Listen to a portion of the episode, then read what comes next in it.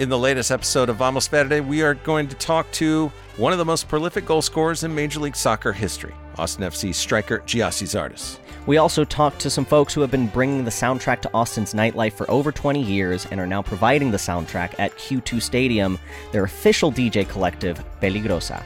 That's the latest episode of Vamos Verde. Out now wherever you get your podcasts.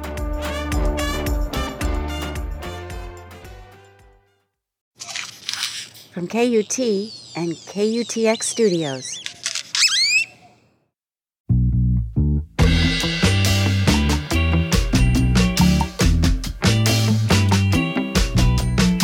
Hello, and welcome to This Song, the podcast where artists talk about the songs that changed their lives and give us a glimpse into their creative process. I'm your host, Elizabeth McQueen, and in this episode, we'll be hearing from Jim DeRogatis and Greg Kot the hosts of the rock and roll radio talk show Sound Opinions. Sound Opinions is produced by WBEZ in Chicago, but it airs on a bunch of stations like here on KUTX, the radio station where we make this podcast. It airs at 6 a.m. on Sunday mornings. And if you're listening to this show, well, you've probably heard Sound Opinions. But if you haven't heard Sound Opinions, well, the show is great. They don't just hip you to new music, they interview bands, they dig into music history, dissect classic albums. Like, there's a lot there to take in and to learn. So, if you haven't listened, you totally should. Jim and Greg, they're music critics, and I've known more than a few music critics in my day, but I always had this like musician critic relationship. Like, I made music and I hoped like hell critics would listen to it and write something righteous about it which didn't always happen. Like, I definitely got my fair share of middling or downright bad reviews. But, you know, in all those years, I never talked to a critic about their thing, their art, until I talked to Jim and Greg. And for real, they expanded my own myopic view of what criticism was and what it could do. So here they are Jim DeRogatis and Greg Kot.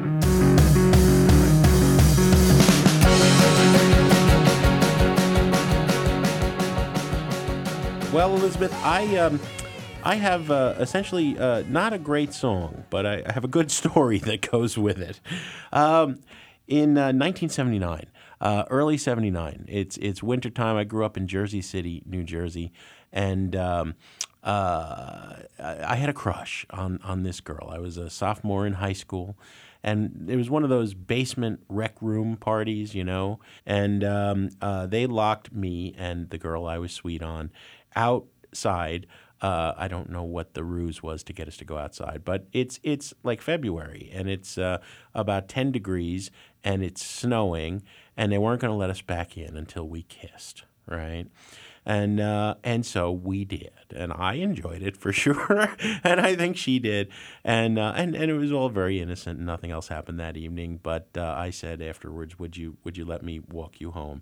And she said, "Well, of course." And um, uh, so I walked her home, and I'm walking through uh, the cold after I walked her six or eight blocks home and uh, back to my house, and uh, and I get home, and I'm just I'm high as a kite, right? Like I kissed a girl. Wee, this is great, and uh, and I turn on WNEW and uh, the Police come on. Uh, their second album, Reggatta de Blanc, had just come out, and. you know, the single, the second single was Walking on the Moon. And um, now, look, I think even then, I was enough of a rock critic, even as a sophomore in high school, that I knew the police were rather cheesy.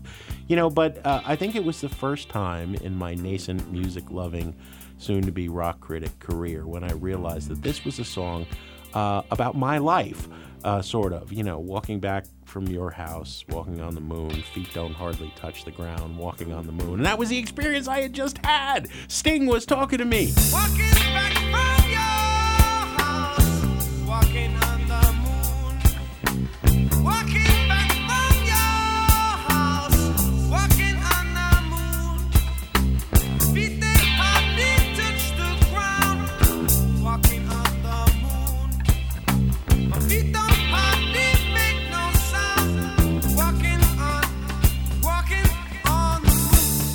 That. I, I hadn't ever analyzed a song and realized what the singer was talking about, and what he was talking about was the experience I had just had. you know, even when you love music and you consume it voraciously, there are certain songs that speak to you about a particular time and place where you are at the moment uh, that take you back. You know, why are people so nostalgic? Why? Are the 72 or 73 year old Rolling Stones going to tour again for $400 a ticket, right? You know, the, the people who fill the stadiums to hear them play the same 24 song set list they play at every stadium show for the last 40 years, they're not hearing the 72 year old Rolling Stones. They're hearing the Stones uh, at the age that they were when they fell in love with the Stones, and at the same age, right? So you know this power of music to take you back to a particular time and place, right? Proust opens up uh, remembrances of things past. You know this two thousand word novel uh, that's autobiographical about his life. You know by walking down the streets of Paris and the bakery door is open and he smells the baking of the Madeleines and that transports him. I think even more powerful than anything like that. You know, I mean, literally thinking about that song right now, I am once again, uh, you know, 14 or whatever I was, walking through the snow in Jersey City, you know, holding hands. I think she let me hold her hand with, and I, you know, I remember her name. I remember the way she smelled. I remember the way she looked, and I don't remember nothing. You know, I, like I'll forget my own birthday. You know, but but but that comes back absolutely viscerally, vividly. Oh That's yeah, the power of music.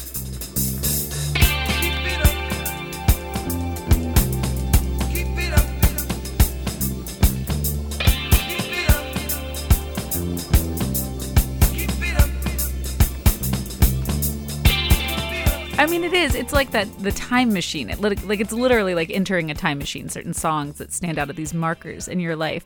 I think the sad thing though is so many people are are willing to stop the playlist in their head and in their life at at a certain point.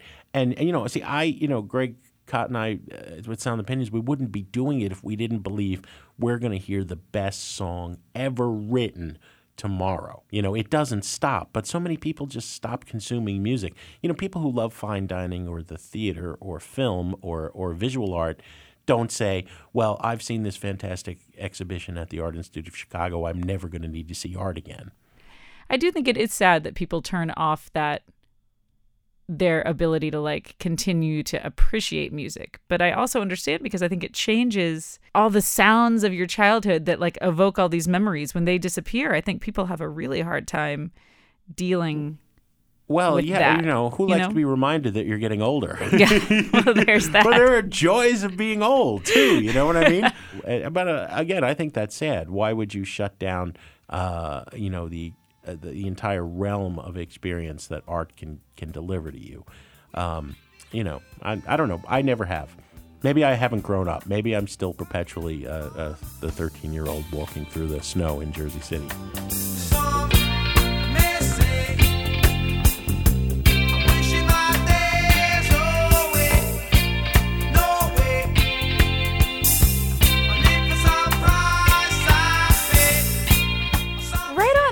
Well, and maybe it's because you are a critic and have been thinking critically about music since you were that young. Um, I mean, I wonder, yeah, but like, you know, you know, I have to underscore though, the Greg and I, our entire approach to criticism is that everyone who loves uh, any art form, but in particular music, is a critic. I mean, if you talk about it and think about it and are passionate about it, you're a critic. We're just we have conned the world into paying us. Now we're at public radio, so we don't get paid that well, right? But you know, but we get paid something to do what we love. But I think everybody who's who's passionate about an art form, you know, I mean, if you and I were hanging out in the basement playing records for each other, we would be doing that. Criticism. It's a passionate discussion between people. I want to know the way you hear that song. You want to know the way I hear that song. The point isn't to tell you what to buy or to change your mind. It's the prism through which we examine life. Well, and that was my question for you. Like, I, I feel like to, you know, to a greater or lesser degree, no human being really knows what it means to be human. And so we spend our entire lives trying to figure it out. And art is one of the huge resources for us to go to, to turn to and to figure out like what it means to be human. And but when you're a critic, it's like there's this whole meta level because I approach music like as a musician. That's what I primarily did for a really long time. So there's the musician who makes the music, who's trying to figure out something about themselves or about the universal experience of being human. And then there's the listener who hears this and then is trying to figure out something and hopefully relating to that. Like if it's a successful song, then you do hear it and you think like some aspect of it, whether it's sonic or whether it's lyric, some aspect of that relates to me. And then there's what you do, which is criticism. Um, do you think like part of what you're trying to do is just facilitate those conversations about Oh yeah, Like- it's it's all about conversation. I don't think any critic worth her or his salt uh, ever wants to have the final word on a piece of art. They just want the conversation to get rolling. Uh, you know, Greg Kot and I see the world very differently, see music differently, disagree on a lot, but but we both come from that place. You just want to start this conversation, and so uh, you know, criticism is just just articulating uh, the head and the heart, your emotional reaction to this work of art, and your analysis, what it says to you. So you and me and Greg Kot could go traipse down Michigan Avenue and stand in front of uh, Nighthawks by Edward Hopper, right? And we're three different people, so we are going to see three different paintings. And to only, you know, eh, I I think it's an intellectual shortcoming, and just like you're not really alive if you stay there and stand there and say, well, you know, my reading of Edward Hopper's Nighthawks is the only one. No, I want to know what Greg sees in that painting. I want to know what you, Elizabeth, see. And it's in the three of us talking about that piece of art. We're going to come to understand that piece of art in a deeper way, number one. But we are going to come to understand each other in a deeper way, which is almost more significant. Um, because, uh, you know, you're going to see things that I haven't seen that only you were going to see. And Greg and, and me, you know, and it's so so it's this. We're really talking about life, you know, when we talk about art, you know, and how we see the world. Right on. Well, I'm really glad I asked you that question. Yeah, well, I- we got all existential here, you know. No, hey, that- I mean, that's also good. like Smash Mouth, and I I can't defend Smash Mouth in any way, shape, or. It's, I like the tunes, man. It ain't no joke. I like to buy the world a token, teach the world to sing in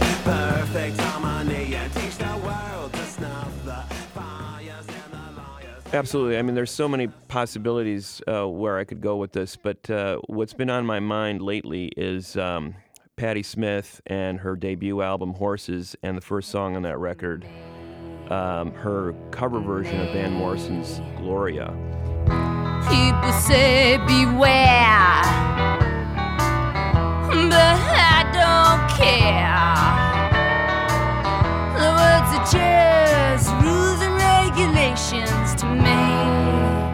So going to college, freshman year, Marquette University, in Milwaukee, um, I would uh, I worked at a um, a Greyhound bus station as a fast food uh, cook. Uh, cook is kind of an ele- elevated term for basically making hamburgers for people who are in a bad mood. Um, but uh, you know, the money I would earn, I would take down uh, to a record store every Friday and buy one record, and I sort of vowed to, you know, buy something new every every weekend. Um, to the point where I would sort of expand my knowledge because I was intrigued by all these kids at Marquette who had these diverse opinions about music, uh, much of which I had never heard of. So I saw this record cover and I go, "What the heck is is Patti Smith?" I'd never heard of her, but I couldn't. That Robert Mapplethorpe cover, that black and white cover, really intrigued me. And um, I, br- I brought it home and uh, back to my dorm room and, and played it. And that here here comes Jesus died for somebody's sins, but not mine, on her cover of the Gloria. And I'm like, what? Jesus died for somebody's sins, but not mine. Milton, pot of thieves, wild cord up my sleeve. And that, that whole song sort of was flipping gender roles, and there was an eroticism about it and a momentum to it. And then that ding dong, ding dong part in the middle of the song where she's sort of channeling, you know, bubblegum and girl group music and in this really ecstatic sense in the middle of this uh, erotic dreamscape that she was painting was just thrilling and confusing and exhilarating. Um, it, it really, it was one of those songs that when I wasn't playing it, I was thinking about it.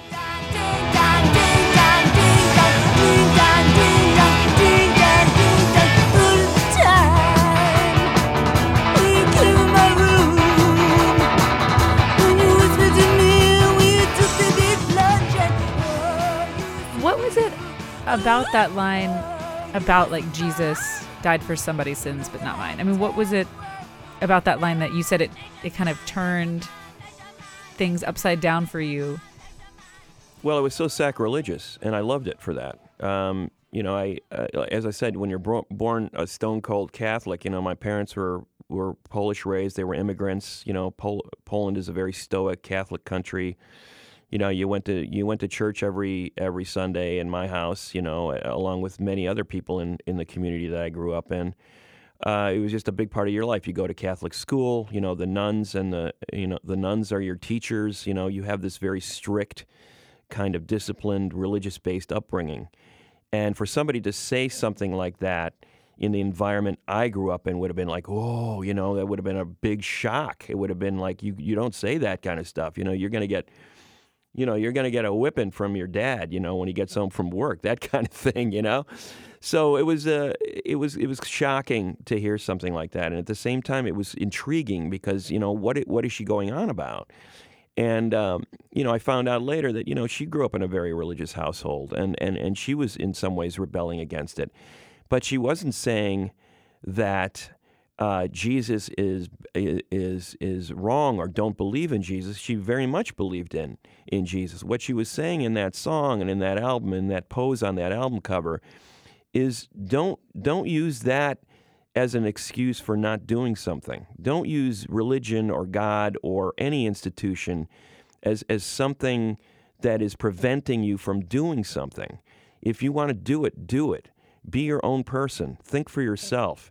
And the more I listened to it, the, the more that message would come through. And at first, I probably couldn't have articulated it the way I was doing, the way I am now.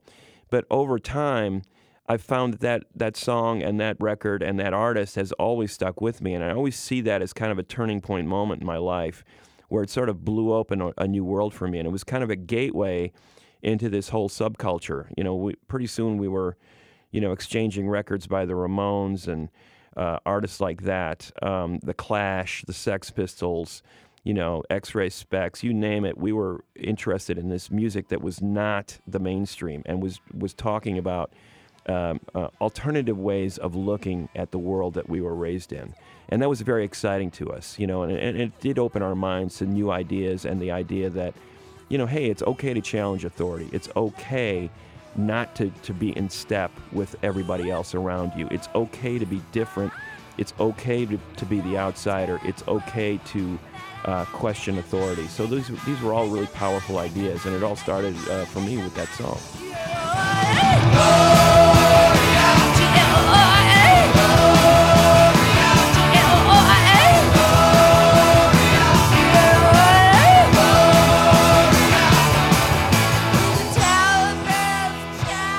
think there was something about it being like that message coming in a musical form? Because it sounded like, you know, as particularly with this song, there was something that you were hearing where she was speaking out against, you know, not against religion, but she was kind of like twisting these ideas of religion that you had been raised with into something, making them into something different. And there was also, you said, like an eroticism, something like like a sexualized feeling that Oh, was coming through. Um, I mean, do you think you could have gotten those messages any other way?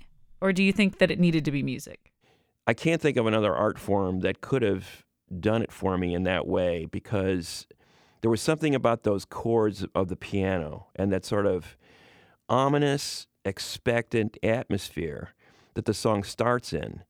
And then those words, and then it's followed by this escalating rush of instruments. And the way the song sort of ebbed and surged, you know, it was not a conventional three minute pop song. It was this kind of epic uh, journey of of this uh, uh, relationships that's being consummated. But it sounds like she's a guy singing the song, but clearly she's a woman, and it's this very, you know, what's going on here? You know, your mind is just kind of being, you know, thrown for a loop here because it's not. You're not, you know, you're not being presented with information that relates to anything you've seen or heard before. So it was all very, very powerful. But you know, the musical setting, the atmosphere that the music created, I can't emphasize that enough, had a big, big part of it. If it had just been words on a page, it probably would have been pretty thrilling. But I think the reason I paid attention to it at all was because of that music. And then, you know, just getting the full picture of what was going on in that song was was, was really powerful. And do you think you said you you were like uh, exhilarated and confused? You had all these like you know a bit terrified by this song, um, and that you you said when you weren't playing it, you were thinking about it. So at the time, I mean, later you go on to be a music critic, and but at the time, were you trying to figure out what it was about this song at the time, or were you just like, um, just enjoying the experience over and over again, or like, like I'm trying to figure out like if maybe this started you down the path of music criticism. Yeah, I mean, it was it was a very exciting kind of experience that led me to the notion of this is this stuff has a lot of substance to it. It's thought it's thought provoking. And I was starting to read a lot of criticism at the time. I was already starting to dabble in writing record reviews in high school, and I didn't really quite know what I was doing yet, but I knew that I liked music and I loved writing. And um, the the two sort of melded in college. They, they, they definitely came together. So I think there's a direct line from hearing those records, like Patti Smith's debut record, and going into writing reviews of, of shows um, and and records um, that, that that is very direct. Um, I remember reading um, Greil Marcus's Mystery Train and and seeing how beautifully he wrote about music and, and sort of putting it in a larger context. And those ideas were very exciting to me. You know, the idea that music was more than just about this particular record, but it was something greater than that in terms of, you know, it resonated in a way that was that, that sort of told you something about the world that you lived in and how you thought about it, and you could draw this kind of this kind of information out of a out of a piece of music. You know, like a, a three minute song could convey so much uh, information and, and and and and tell, make you see the world in a new way. And it was a, it was a very short step to saying I want to write about that and try to explain that first of all to myself, and then maybe to somebody else who might want to you know share in the experience and bring their own two cents to it. So. Um, you know, I, I found myself being so excited about records that I wanted to write about them. I wanted to tell the world about them.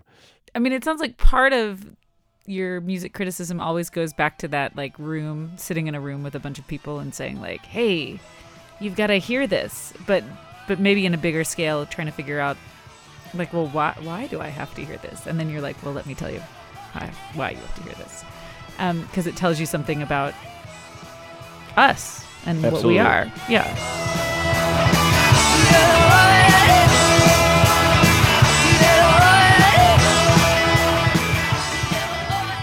Yeah, and and I and I can't emphasize enough that part of that listening experience it wasn't like a you know oh this is background music. I mean, we would put these records on and they were like sacred objects. You know, it was like okay now everybody's listening to this at the same time, and it, it was absolute silence. I mean, you'd be you know smoking and drinking and all that stuff, whatever you know, all the activities that college kids. Uh, all the trouble that they can get into when, when they're away from their, their classroom. Uh, and we were indulging in those things, but they were part of the experience of listening to the music, and they really focused your concentration on the music. It was it was not background. It was by no means background. It was very it was something that we took, uh, you know, very seriously in terms of this is really great stuff. These people are sending messages. You know, we need to hear them. You know, it was like that kind of thing. So, uh, you know, I can't emphasize enough that that was extremely formative uh, in in terms of my in shaping my uh, you know views on music and the role it played in our society and how it could affect people's lives.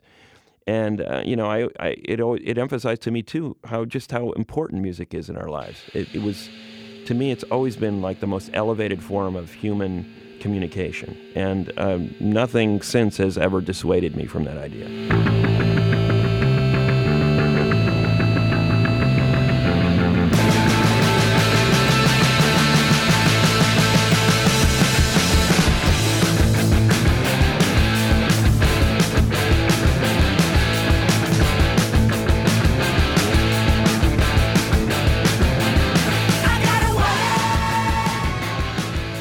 This is Sleep When Dead by the Austin band A Giant Dog. And I'm playing this because one of the many things Jim and Greg do is the South by Southwest wrap up. Like, they come to our fair city of Austin, Texas for the South by Southwest Festival and they recap their experience. And, like, part of what they do is they go to a billion shows and then they let you know who their favorite acts were that they saw. And one of the bands that Greg Kot chose was a giant dog who you are hearing right now and who I love with a capital L, like Andrew Cashen and Sabrina Ellis write the best songs, and they play in another equally amazing band called Sweet Spirit, and we interviewed them for this podcast, and it's a great interview, and you should totally listen to it because it'll make you happy to be like alive. So I was totally psyched when Greg singled them out as a great find from South by Southwest.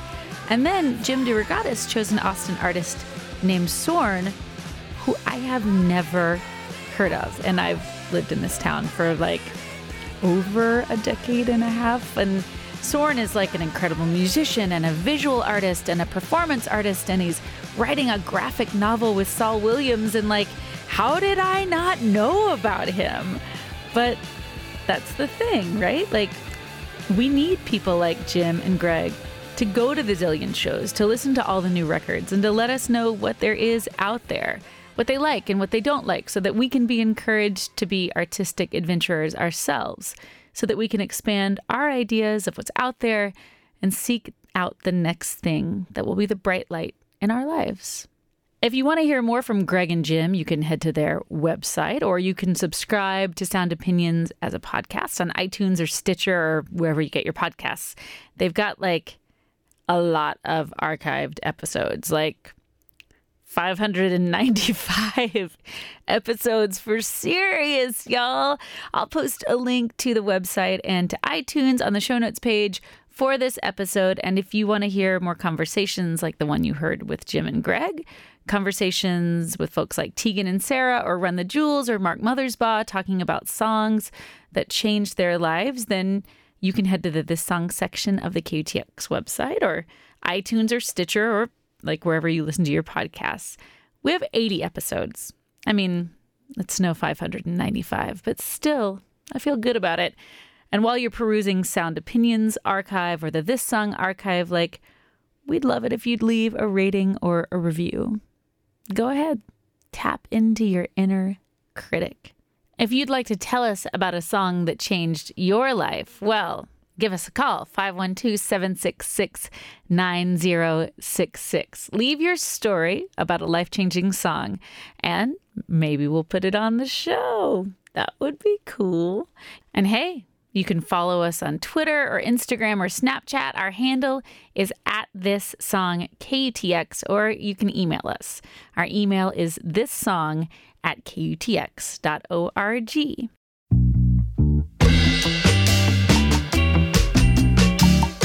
And that's it. You have come to the end of another episode of This Song. This song is a production of KUTX 989 in Austin, Texas. This episode was produced and edited by David Sanger and me, Elizabeth McQueen, with help from Kelly Seal. The interview was recorded by David Alvarez and Brendan Benazak. Taylor Wallace curates our Instagram account and does a killer job. Kelly Seal is our excellent intern.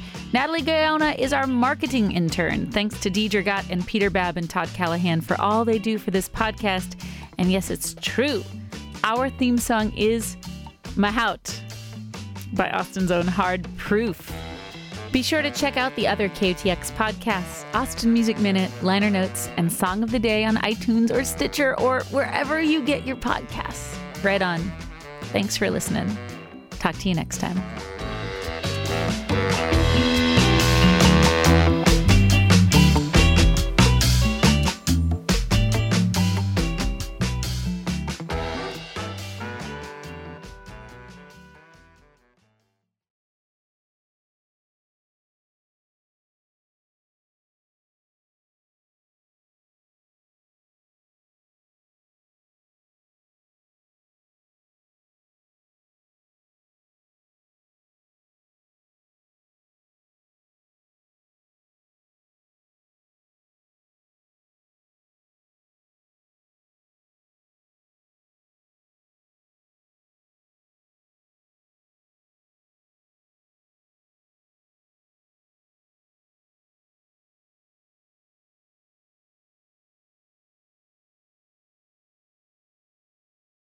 KUT's next ATXplained live show is April 3rd. Brand new stories about Austin's people, places, and culture told live on stage by your favorite KUT journalists. I've never gotten any specific invites from Steiner Ranch. And that's about the time Charlie chomped down on that chicken. I will hypnotize you into securing my law services. Join us April 3rd at the Paramount Theater for KUT's next ATXplained Live. Tickets are on sale now. Get them at austintheater.org, and we'll see you there.